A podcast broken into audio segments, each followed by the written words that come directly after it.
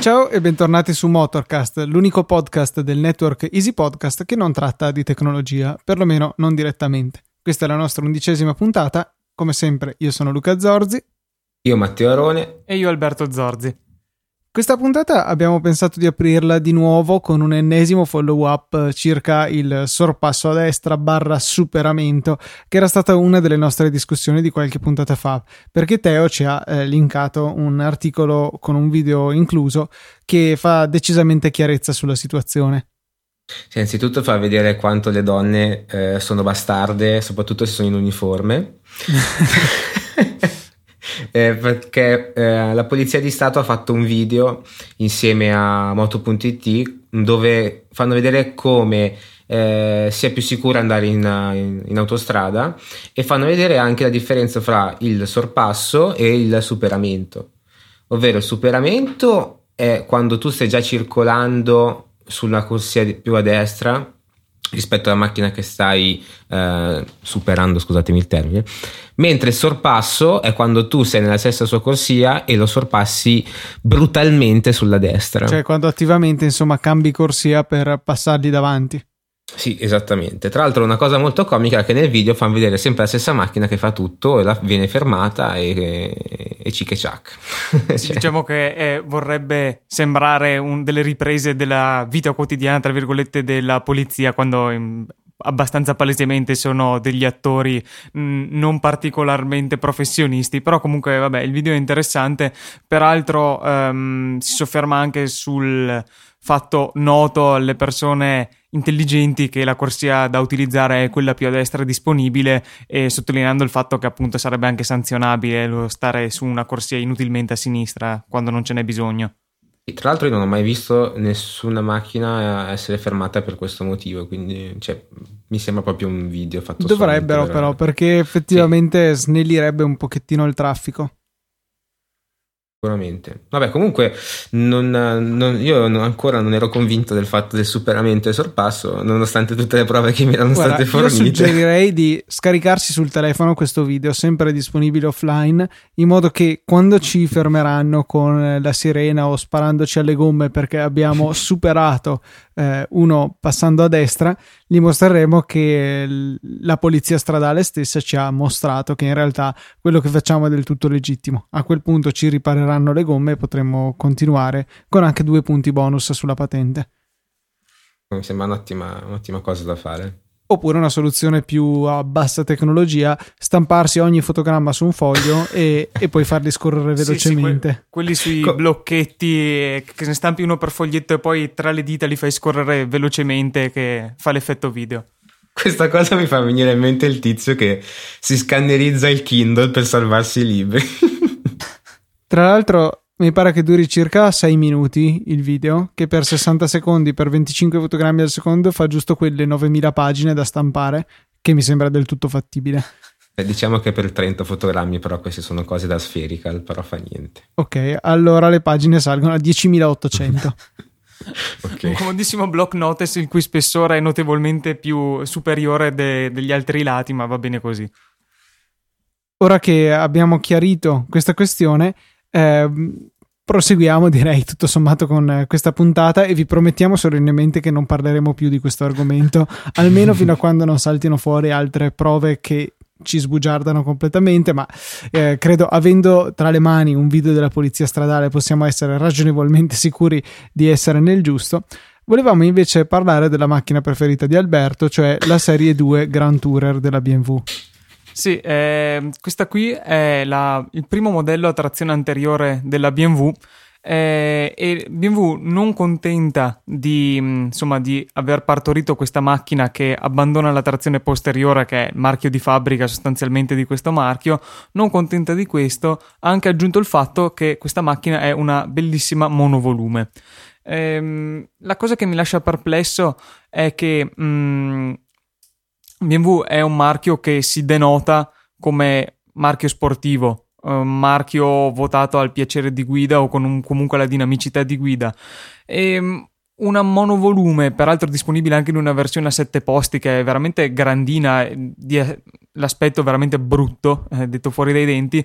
Mm, non capisco sinceramente cosa ci calzi nel marchio, perché Mercedes l'aveva già fatto, aveva concorrente diretta alla classe B, c'è anche la più grande classe R, ma Mercedes non è un marchio prettamente sportivo, è un marchio di lusso genericamente, diciamo, quindi ci sta anche la monovolume di lusso, l'alternativa più costosa alle monovolume di marchi generalisti.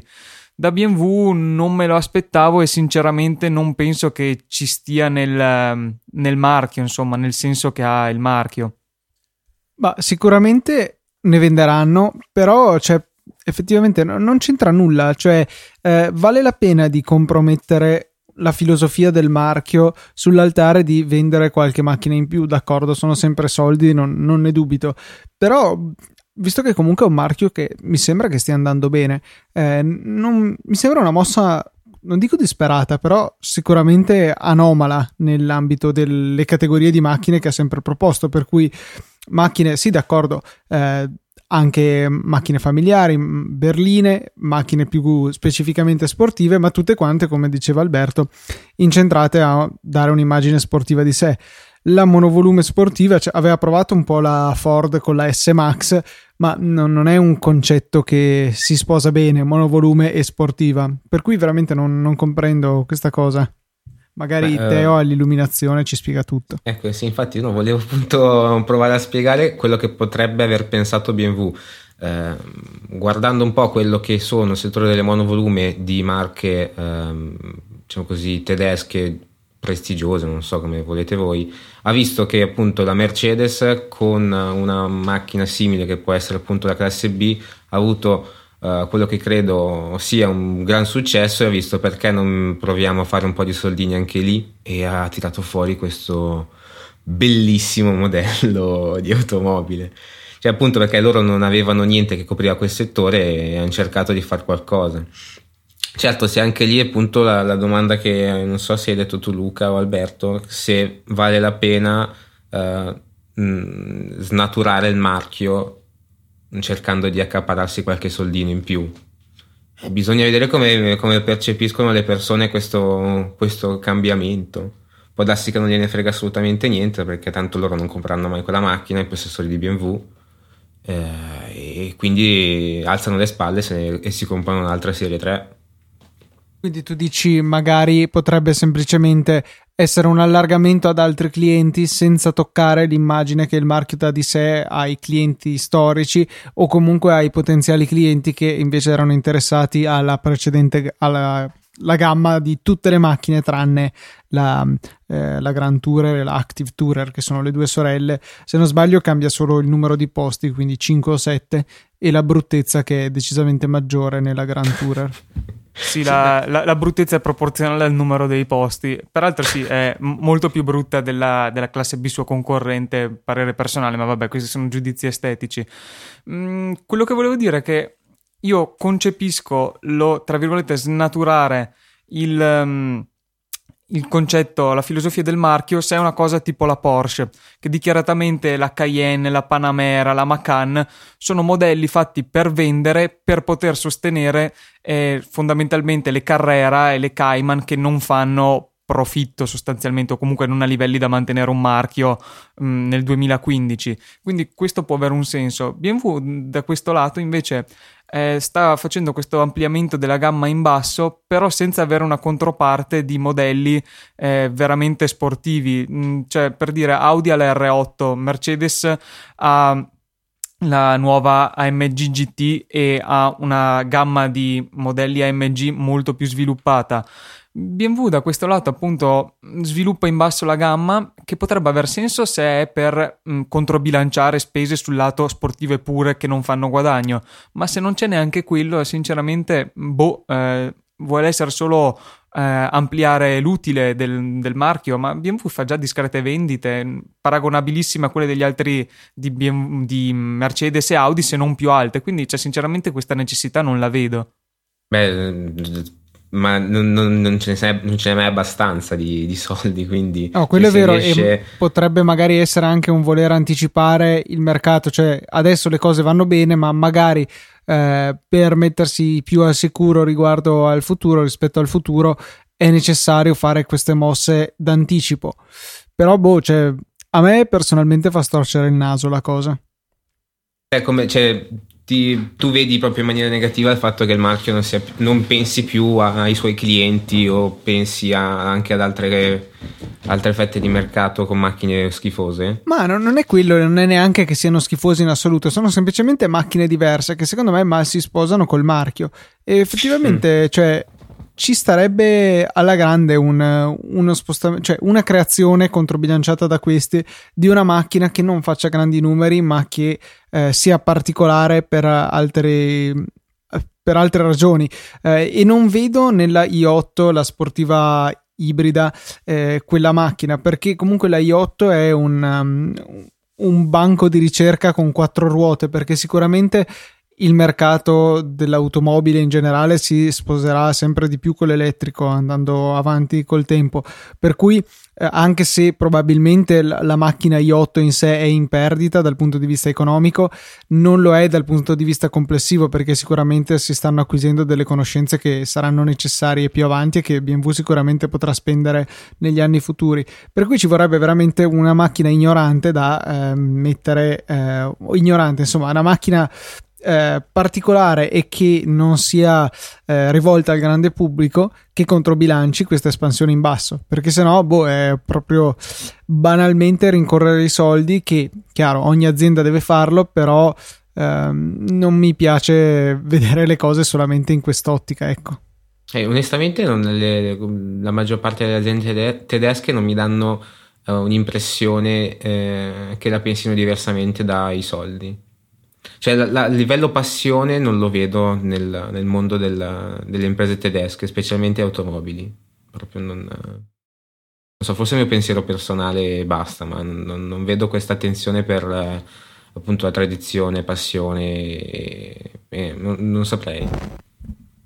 Sì, eh, non, forse è meno spiccata rispetto a, a marchi quali Ferrari e Lamborghini, però insomma mi sembra che eh, dalle officine tedesche nel corso degli anni, de, tutti e tre i marchi principali in termini di vendite, ma anche sicuramente di Porsche, sono uscite de, delle macchine di tutto rispetto in realtà da questo punto di vista.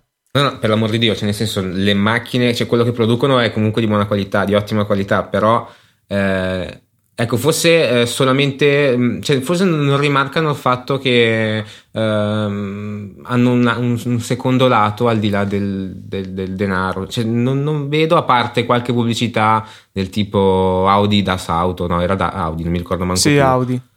Eh, o, sì, o Volkswagen. Vabbè, lei stessa. Eh, cioè, non vedo questa, questa attenzione Forse perché siamo abituati, o meno sono abituato a vederla eh, dalle aziende e imprese italiane che comunque rimarcano su questo fatto perché eh, è, un, è un, proprio un elemento particolare che caratterizza la maggior parte delle imprese italiane. Sì, ecco, diciamo forse... che forse le tedesche non lo calcano così tanto dal lato marketing, ecco. Eh no, magari preferiscono più la, proprio il prodotto in sé. Qualità, solidità, sì, eccetera. Esatto. Esatto. Cioè, quello che si associa ai, alla Germania e ai tedeschi proprio in genere, anche al di fuori de, dell'auto, ecco. No, comunque credo che, come hai detto tu, Luca, proprio hanno fatto questa mossa per, uh, diciamo così, anticipare quello che potrà essere un futuro anche entrando in questo settore, perché, cioè, obiettivamente parlando, il settore delle auto è mm, cioè proprio maturo a livelli impressionanti e quindi se non ci si accaparra tutto l'accaparrabile è probabile che si vada malissimo, contando comunque che eh, i marchi tedeschi proprio male non vanno. Ecco. E questo direi che ci porta a concludere questa prima parte di Motorcast. Passiamo alla seconda con un argomento un po' più cioè meno direttamente legato a specifici modelli, a specifici marchi, ma un argomento più generale, un argomento che tocca direttamente il nostro portafoglio con bollo e super bollo, due tasse che poi sono la stessa solamente in due declinazioni diverse che colpiscono tutte le auto, chi con una e chi con entrambe. Sì, il bollo, mm, correggetemi, penso che si qualifichi come tassa di possesso su, sulla macchina. E, mh, quello che, mh, di cui volevo parlare io principalmente è il fatto che il superbollo, che è una sovrattassa, diciamo, di possesso oltre al bollo normale, eh, vorrebbe colpire ovviamente ehm, chi ha un bel, cioè persone di un certo patrimonio con un certo introito eh, economico eh, tassare ulteriormente appunto dal lato macchina. Quello che a me lascia perplesso è che eh, si, per determinare appunto chi viene colpito da, eh, da, questa sovrattassa non si guardi il valore della macchina che alla fine è, sarebbe forse la cosa più sensata ma la potenza della macchina. Eh, in particolare le macchine sopra i 185 kW che in cavalli boh sarà tipo 250 cavalli sì 250 qualcosa del genere ecco. Eh, cioè questo secondo me porta dei paradossi un ragazzo che si compra una sportiva usata di 20 anni fa con 300 cavalli e se la prende per 10.000 euro va a pagare il superbollo L'imprenditore che invece prende la Ghibli, la Maserati Ghibli, che c'è ovviamente per il mercato italiano nella versione che sta sotto la soglia di cavalli del Superbollo, macchina che costa penso sopra gli 80.000 euro, questo non pagherà il Superbollo perché come cavalli ci sta sotto. Ma capite che non ha senso se l'obiettivo della tassa è tassare i ricchi, insomma. Non ha assolutamente senso. Anche a me viene in mente, anche solo compare una, un Golf GT da 270 cavalli, cioè mi si è fregati, bisogna pagare il superbollo. Ora non, non, so come funzioni esattamente, credo che ci siano dei, proprio degli scaglioni del tipo da 200 a 280 si paga un tot in più. Penso che Adesso sia un tot di euro a cavallo, eh, 20 euro a kilowatt sono. Quindi eh, comunque ovviamente una macchina da 500 cavalli pagherà moltissimo di più di una da 270, però già appunto il fatto che una macchina come la Golf GT, che non è certo la macchina da capitani d'industria, venga comunque tassata con una sovrattassa. Non, non penso che il, chi compra una Golf GT sia una persona straricca appunto da spremere ulteriormente. Eh, infatti, comunque anche io condivido i tuoi pensieri sull'ingiustizia. Anche perché boh, si va a, um, a, penalizzare l'acquisto di queste macchine, d'accordo. Eh, si può capire, magari vogliamo anche vederci un senso ecologico, va bene, però alla fine queste macchine con uh, potenze più elevate ehm, comportano delle entrate allo Stato anche da altri fronti. Banalmente, una macchina di questo genere costerà di più. IVA che arriva eh, una macchina di questo genere consumerà di più eh, benzina, accise, IVA di nuovo. Eh, una macchina di questo genere richiederà, richiederà gomme costose e va avanti così. Per cui c'è anche tutto un indotto che magari è trascurabile rispetto all'insieme complessivo dell'auto, però eh, mi sembra eccessivamente penalizzato. Eh, appunto, non si capisce poi alla fine quale sia la differenza di una persona che prende la Ghibli depotenziata a 250 cavalli per non pagare il superbollo oppure da 275 cavalli che è la potenza normale e costa esattamente uguale. Eh, cioè, cosa si è ottenuto nel, nel, convincere una persona a rinunciare a questi 25 cavalli? Eh, la macchina non consuma di meno, non inquina di meno, semplicemente si è, si è, elusa di fatto questa tassa, che poi sarà una cosa sulla centralina che immagino che in un secondo venga ripristinata la potenza piena e cioè è inutile che ci nascondiamo dietro a un dito, la maggior parte della gente, scaduti due anni di garanzia, andrà a farsi ripotenziare la macchina. Sì, io non so se mh, l'obiettivo era davvero tassare la ricchezza e allora è semplicemente una legge fatta malissimo perché non hanno appunto tenuto in considerazione questo fattore che non necessariamente una macchina eh, potente sui 300 cavalli costa di più di una macchina da 250 cavalli. E questo qua il paragone tra Golf GT e Maserati Ghibli è evidentissimo. O se invece l'obiettivo era tassare i cavalli per eh, storie di inquinamento? Ma questo sinceramente non, non so quanto senso abbia insomma. E Peraltro, mh, mm, ne parlavamo di persona alla Easy Pizza con eh, Federico Travaini, il co-hoster di Luca in Easy Apple, ehm, che lui diceva che se è per tassare la ricchezza non avrebbe neanche mh, mm, senso di per sé, perché comunque appunto come riportava Luca, mh, mm, le macchine comunque già ci paghi l'IVA, Quindi se tu prendi una macchina costosa comunque già paghi il doppio, il triplo, il quadruplo di IVA rispetto a una macchina economica. Quindi perché disincentivare l'acquisto di macchine costose, che comunque sono soldi in IVA net, non, non ci sono dei, dei, cavigli o qualcosa, semplicemente una macchina costa il doppio, ha il doppio di introito di IVA, perché disincentivare l'acquisto di macchine costose? Boh, perché poi tra l'altro è una tassa, cioè un, un, qualcosa che devi continuare a pagare fin tanto che possiedi l'auto. Se mi dicessero, non so, le auto sopra i tot mila euro hanno il 25% di IVA al posto che il 22%, lo vedrei già più ragionevole perché nel momento in cui compro la macchina ho il costo finito, la macchina costerà quel tanto chiuso il discorso. Mentre invece richiedere un superbollo, che peraltro immagino sia, cioè, possa cambiare, è stato introdotto se non sbaglio nel 2011, ma ci scommetto qualcosa che nei prossimi 5 anni qualche cosa cambierà. Vuoi che costi un po' di più, vuoi che cambino le soglie, ma comunque la legislazione non rimarrà la stessa.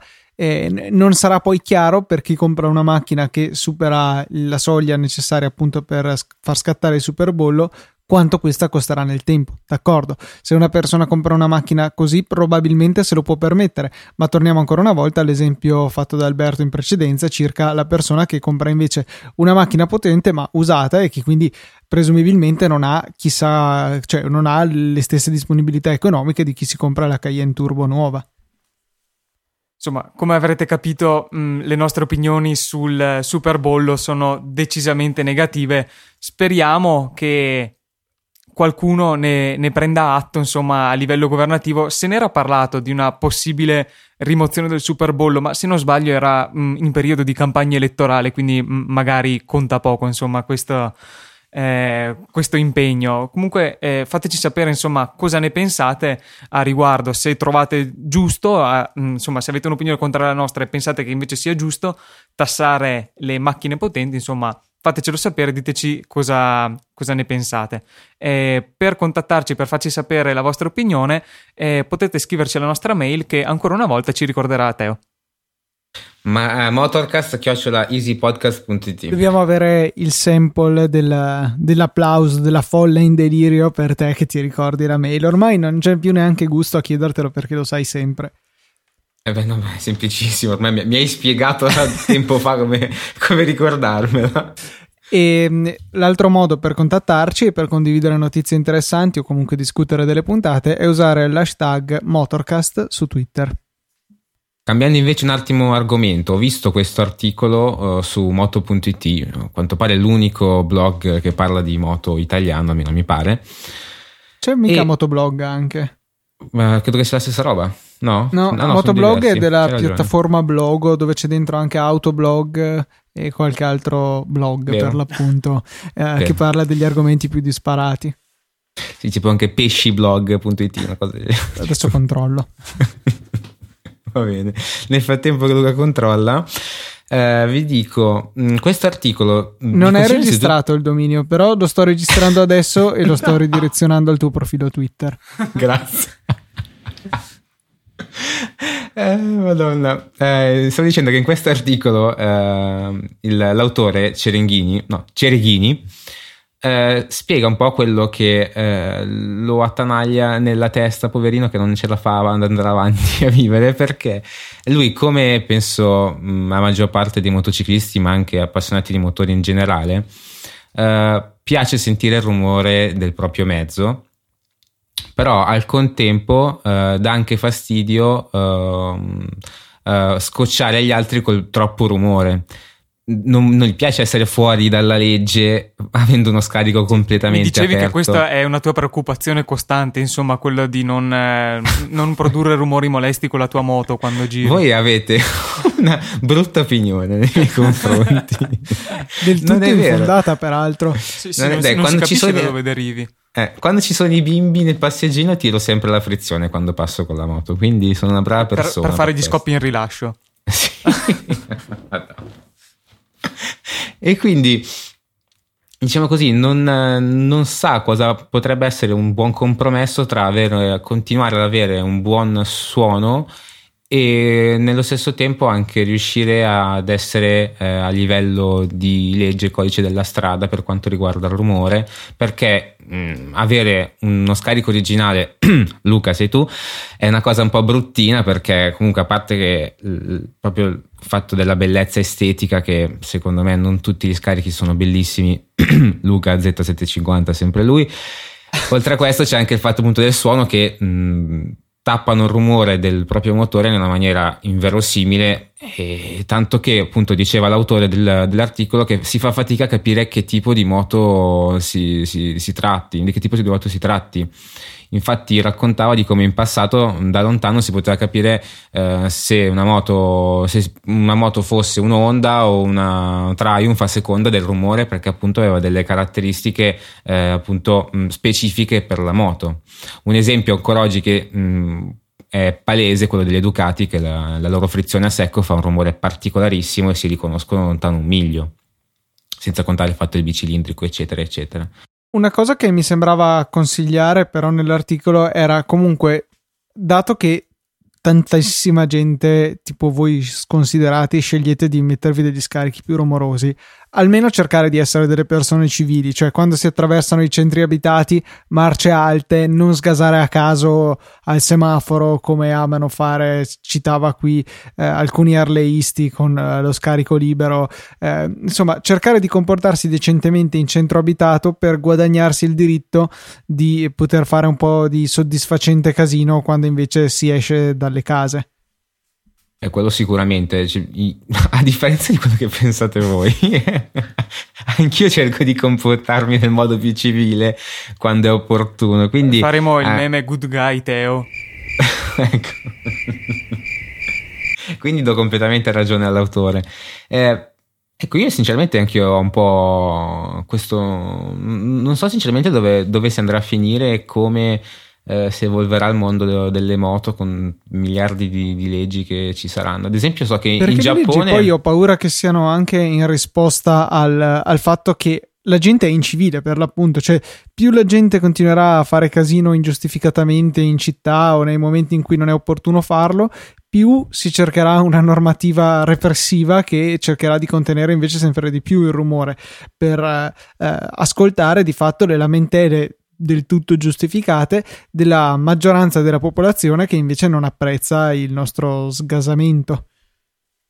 Questa è tutta colpa di quelli col T-Max con l'Akrapovic aperto che fanno casino al semaforo. Non, che tra l'altro sono sempre al massimo dei giri, giuro. quindi loro non possono tenere marce alte, quindi è colpa loro. ecco, no, ecco, è vero. Sentivo che stavi accennando al Giappone. Sì, eh, non mi ricordo se è appunto il Giappone o in Cina, C- credo in Cina però, non ne sono sicuro al 100%, dove appunto per colpa dell'enorme antinquinamento le, le, le, moto, mi ricordo ad esempio, mi ricordo questa foto di una Ducati, ah, no, quello è Giappone, dovevano avere, Giappone, dovevano avere degli scarichi apposta per non inquinare ed erano degli scarichi enormi, giganti, brutti bruttissimi. Sì, c'era proprio, anche, spero... anche, il caso della, della, MV, mi pare, che sostituiva le classiche canne d'organo con un aborto abominevole, enorme di lato, ma peraltro penso anche sempre proprio per eh, il lato sonoro. Hanno dei limiti di decibel ancora più bassi che qua, insomma. Ecco, cioè, quindi proprio io mi immagino una situazione del genere in Italia e proprio non, non, non mi va giù, cioè non, non esiste per me, però chissà cosa, cosa, ci capiterà.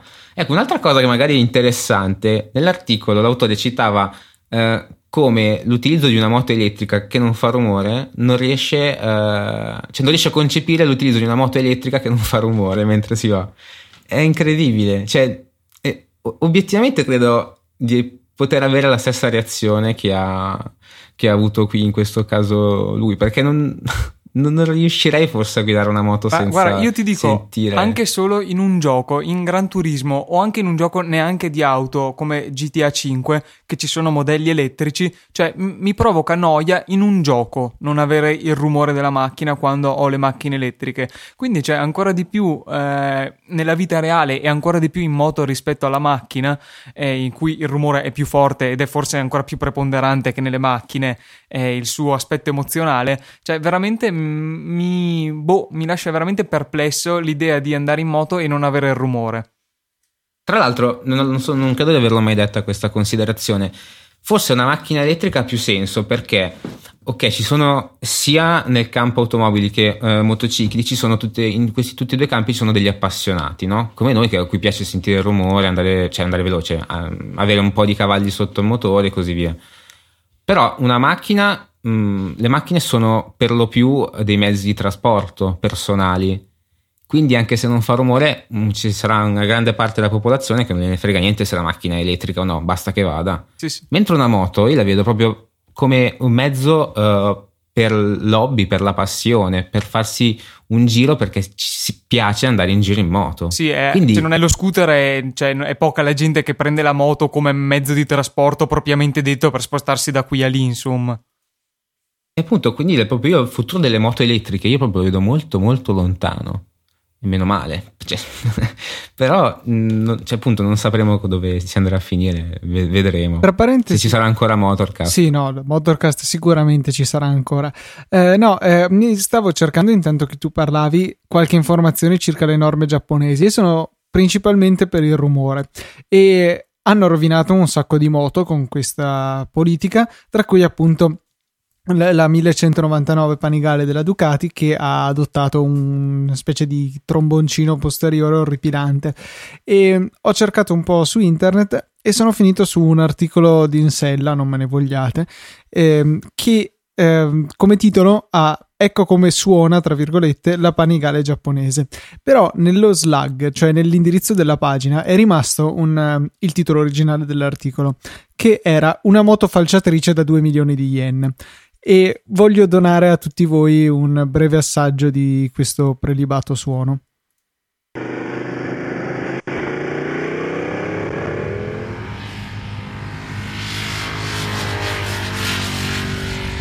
Cioè, credo che sia qualcosa di orripilante. Che sembra un 125 sì, sì, sì, sembra un Liberty che, che, che, passa, è veramente imbarazzante. Poi anche a livello solo estetico, mm, veramente, cioè, io non so se in Giappone qualcuno eh, che compra questa moto la terrà così, perché cioè, i nostri scarichi come suono e come estetica sono un 6 su 10, questo è un 1 su 10, cioè è impossibile poterlo tenere così. Madonna. Sì, adesso volevo t- trovare un suono eh, con lo scarico normale per fare il confronto. Adesso vediamo su questo video.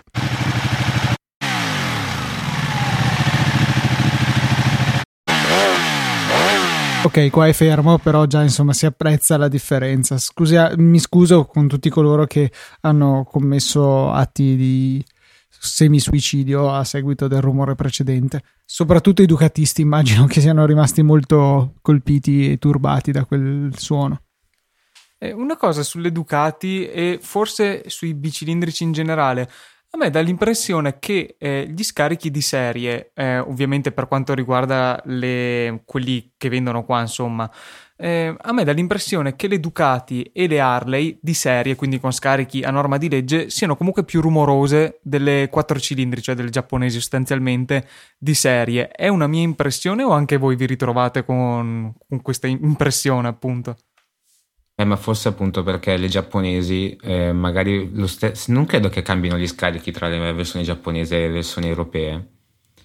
No, ma Quindi credo... cioè, no, non è nel senso di di differenze tra le versioni in vendita in Europa e eh, in Giappone, ma semplicemente come moto, le moto giapponesi. No, ma appunto le giapponesi le fanno in Giappone e le fanno sì, no, appunto lui loro, dice capito? che magari eh, vendono anche qua quelle con le norme per il Giappone, di conseguenza vendono anche qua quelle più silenziose, però non penso, perché se hai sentito quella Ducati lì, veramente guarda che mh, mm, cioè comunque le giapponesi non sono così silenziose anche qua. Ma può darsi, forse non saprei, forse anche il fatto del, proprio del rumore del bicilindrico che è diverso e te lo fa percepire un po' più, più di stomaco, i bassi. Ma, sì, ma com- comunque c'è anche da dire che eh, molte case non so come facciano a omologare determinate cose. Ad esempio, cioè, mi viene in mente KTM che omologa uno scarico a Krapovic che fa un casino esagerato e non ha neanche la BB killer. Cioè, nel senso, esce così ed è omologato. Ma e non è una di quelle cose tipo appunto le centraline della Maserati che formalmente sono in un certo modo e allora così sono omologate e quando te lo vendono ti dicono guarda che se vuoi te lo mettiamo così che appare omologato ma in realtà No, cioè, tecnicamente cioè, non, non, è che c'è un. Cioè, mi viene in mente questo esempio della Super Duke 1290. C'è il, c'è il kit a Krapovic che comunque è omologato, non è uso solo su, su pista. E mm, non è che te lo vendono omologato, ma in realtà non lo è. Cioè, nel senso, loro è, è così, è patentato, dal, cioè, è omologato in Italia come un utilizzo su strada. E non è che ci, ti fanno delle modifiche ulteriori dopo. Sì, sì, sì. Cioè, che, dico proprio che cioè, per me hanno fatto delle sorte di accordi con le, non so, la motorizzazione, che ne so io, sinceramente non, non, non so questo. Però de- delle volte mi stupisco in queste cose, oppure mi stupisco de- del fatto che esistano dei 125, cioè esistevano, ormai non esistono più, che risultavano avere 15 cavalli, in realtà uscendo dalla casa ne avevano già più di 30, senza sbloccarli niente quello mi, mi, mi, stupisce, è un altro esempio di cosa si può fare prima che si esce dal concessionario. Per le case hanno una mol, molta forza in questo, sì, forse qui è le, questo caso. Quindi. L'ennesimo caso di mh, mm, fatti italiani, di legge all'italiana, insomma, che c'è sempre l'inghippo, la scappatoia, la qualcosa per. Sì, certo, per io mi immagino a Ducati che ha chiesto a qualcuno: dai, per vendere più moto, così ti pago più tasse, fammi questo favore. Cioè, me lo immagino proprio detto così mentre si beve il caffè. Sì, può essere una dinamica tipicamente italiana, probabilmente. sì. Infine, in conclusione, volevamo portarvi il video idiota della settimana, che è di un genio, non è un idiota tutt'altro, è molto abile, eh, che riesce a imitare perfettamente le macchine da rally con l'ausilio di la sua voce, una lattina spiegazzata e un ferro da stiro. Eh, ora, detto così, sembra che io mi sia bevuto qualche cosa di strano prima di registrare, in realtà se l'è bevuto lui e adesso vi faccio sentire.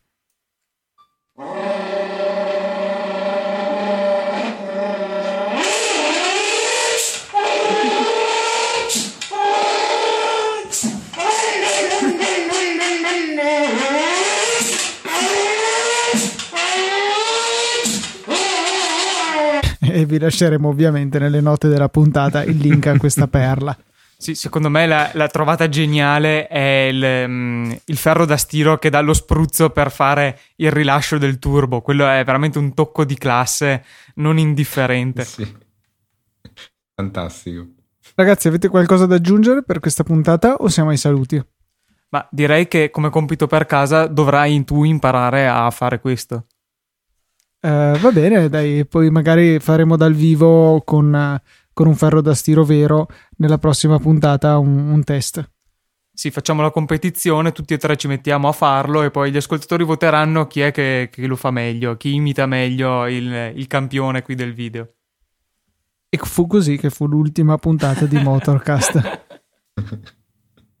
Va bene, dai ragazzi, eh, anche per questa undicesima puntata è tutto. Vi invitiamo come sempre, come già detto da Teo, che ormai è un esperto, a scriverci a motorcast.it oppure a interagire con noi con l'hashtag eh, Motorcast su Twitter, dove ci potete trovare anche rispettivamente come LucaTNT, TeoBiondo91 e Albiz94 qualora eh, ce l'abbiate particolarmente con qualche idiozia che uno di noi ha detto e vogliate vendicarvi. Ci fa molto piacere, fatelo senza nessun problema. Detto questo, un saluto da Luca, da Matteo e da Alberto.